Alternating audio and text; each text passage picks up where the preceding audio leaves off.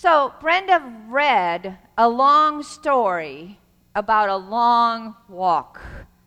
A story that's familiar to many of us, and because it's long and familiar, we tend to condense it, moving quickly as quickly as possible to the joy of its surprise ending, just like I did with the kids today. But I want to slow us down right now and to spend some time on the road with those two disciples.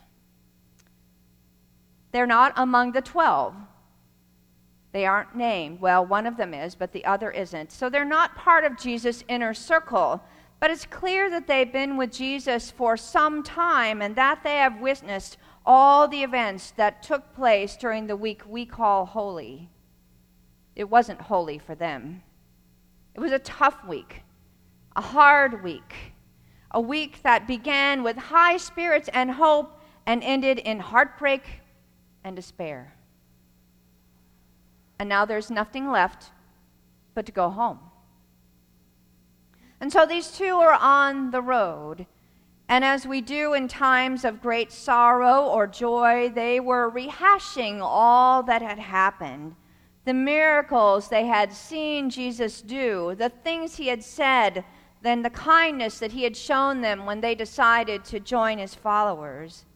Their elation at the cheers of the crowd just a week before and the sharing of the meal on Passover, the shocking betrayal of Judas and the fear that had sent them running when Jesus was arrested, their horror at his crucifixion and the guilt and grief that have haunted them ever since and that even now are keeping pace with them on the road. What are you talking about? Engrossed in their conversation, they start at the sound of another voice. A stranger is caught up with him. Of course, we know right away who the stranger is, but by some mystery, they don't recognize him. His question brings the disciples to a standstill. Then one of them, Cleopas, responds bitterly, You can't be serious. Don't you know the things that have been going on? Is ignoring his sarcasm, the stranger simply replies, What things? And the floodgates open. Suddenly, they are telling him all about Jesus and all that had happened to them, sharing their sorrow and their grief and their despair and their fear. You've had that experience, haven't you? The stranger sitting next to you on the plane or standing in line at the grocery store or maybe sitting in the pew next to you asks a simple question and suddenly you find yourself telling your whole life story or vice versa. They're telling their life story to you. A woman who i barely knew waved at me in the grocery store on saturday and in the casual conversation that followed she let it drop that her mother had just died. Needless to say that conversation lasted a bit longer than the ones I usually have over the produce department at the grocery store. And so it is on that road to Emmaus. Cleopas and his companion pour out their grief and confusion, but we had hoped that he was the one to redeem Israel. Oh, how they had hoped. How could anyone teach and heal like he did and not be of God? Surely the one to whom the crowds hide Hosanna would save them. Surely he would throw off the Roman oppressors and restore Israel to greatness. Surely Jesus was the long awaited Messiah. Oh, how they had hoped. And had those hopes dashed when Jesus was crucified. When the women ran in saying that his tomb was empty and that angels said that he was alive, their host rose again, only to be dashed again when Peter found the vacant tomb, but nothing else. But we had hoped. These are words of deep disappointment and despair, and ultimately of resignation.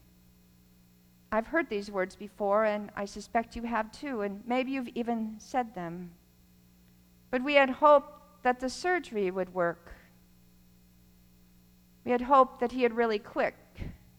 We had hoped that the doctors were wrong.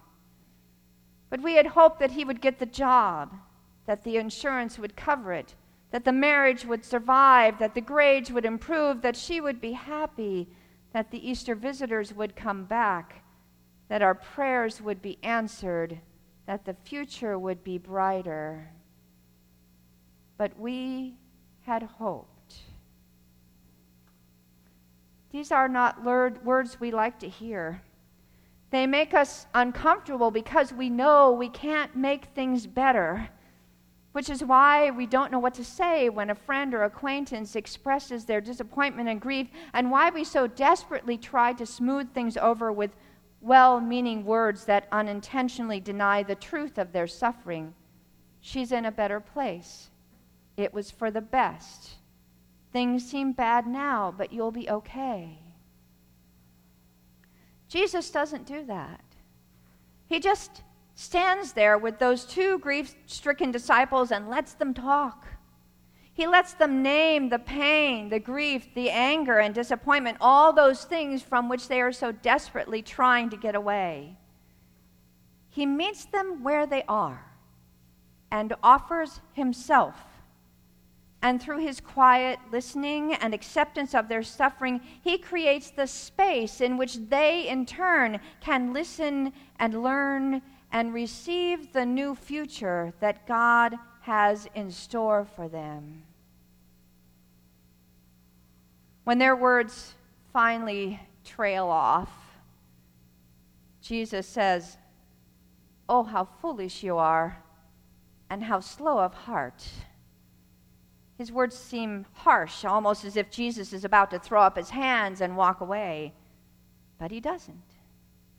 Instead, he offers himself again, interpreting Scripture, helping their, them to understand, opening their minds and hearts to new hope. In the words of the great theologian Augustine, their teacher was walking with them along the way, and he himself was the way. Yet, even though their hearts burn within him, the disciples still do not recognize him. They arrive in Emmaus, and the two companions turn to the stranger and offer him hospitality for the night, almost compelling him to stay with them. When they sit down to eat, the stranger picks up a loaf of bread, blesses and breaks it and once again offers himself to them. And finally comes the moment for which we have been waiting the wo- moment when they know who has been with them on that road Jesus, alive, well, with them. I'm struck by the timing of the risen Christ. Over and over again, he comes to people in their worst moments. To Mary Magdalene, crying in despair in the garden of the tomb. To the disciples cowering in fear behind locked doors. To Thomas in his solid disappointment. To Cleopas and his companion walking away from dashed hopes. And when Jesus comes, he doesn't just wave his hand and make it better. He doesn't say, There, there, it's all right. On the contrary, he patiently acknowledges the truth of their suffering and need and then lovingly offers himself, calling Mary by name, showing his hands and feet to the disciples, encouraging Thomas to touch him, and sharing a walk and a meal with Cleopas and his companion. He also moves them to act out their new renewed hope Mary goes to the disciples and says, I have seen the Lord. The disciples receive the Holy Spirit and are sent out to do good work. Thomas is blessed with the insight of renewed and deepened faith.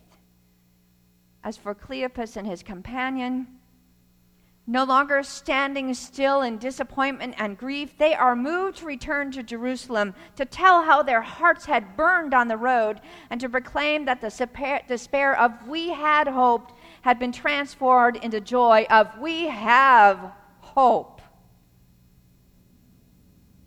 we have hope.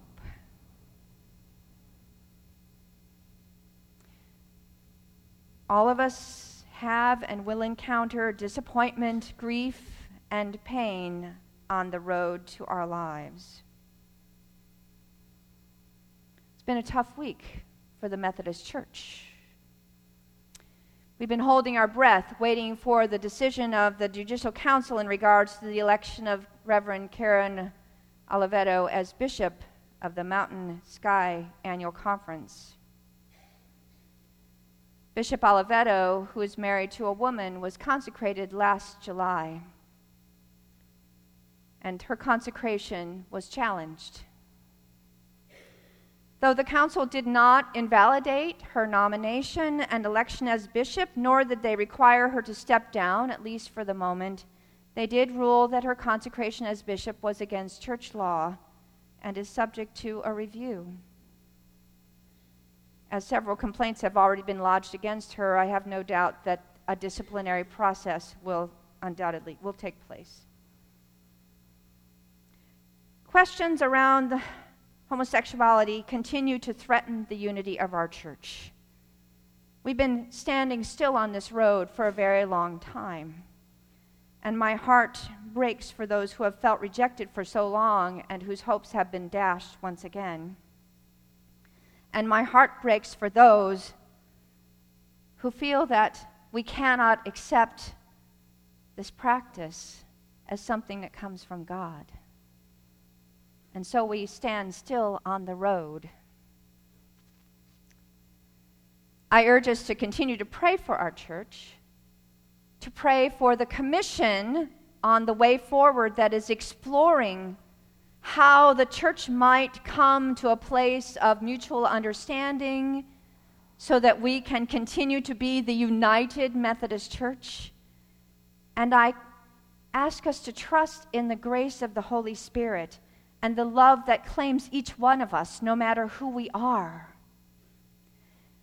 For when hope has been dashed and the future seems lost or murky or uncertain, I believe that Christ does not leave us standing still in our struggles, but comes alongside us on the road and through acts that are surprisingly ordinary. The patient companionship of a friend, a listening ear, and an open heart, even between those who disagree. The story of Scripture, the exploration of what God has to say to us, and the sharing of a meal together. Maybe even in a conversation in the grocery store, or in the pew, or in Lucas Chapel during fellowship time or on the street. In all those very ordinary encounters, Christ shares our struggles, offers himself to us in love, and helps us to recognize the overflowing hope that is ours through the power of the Holy Spirit and by the grace of God.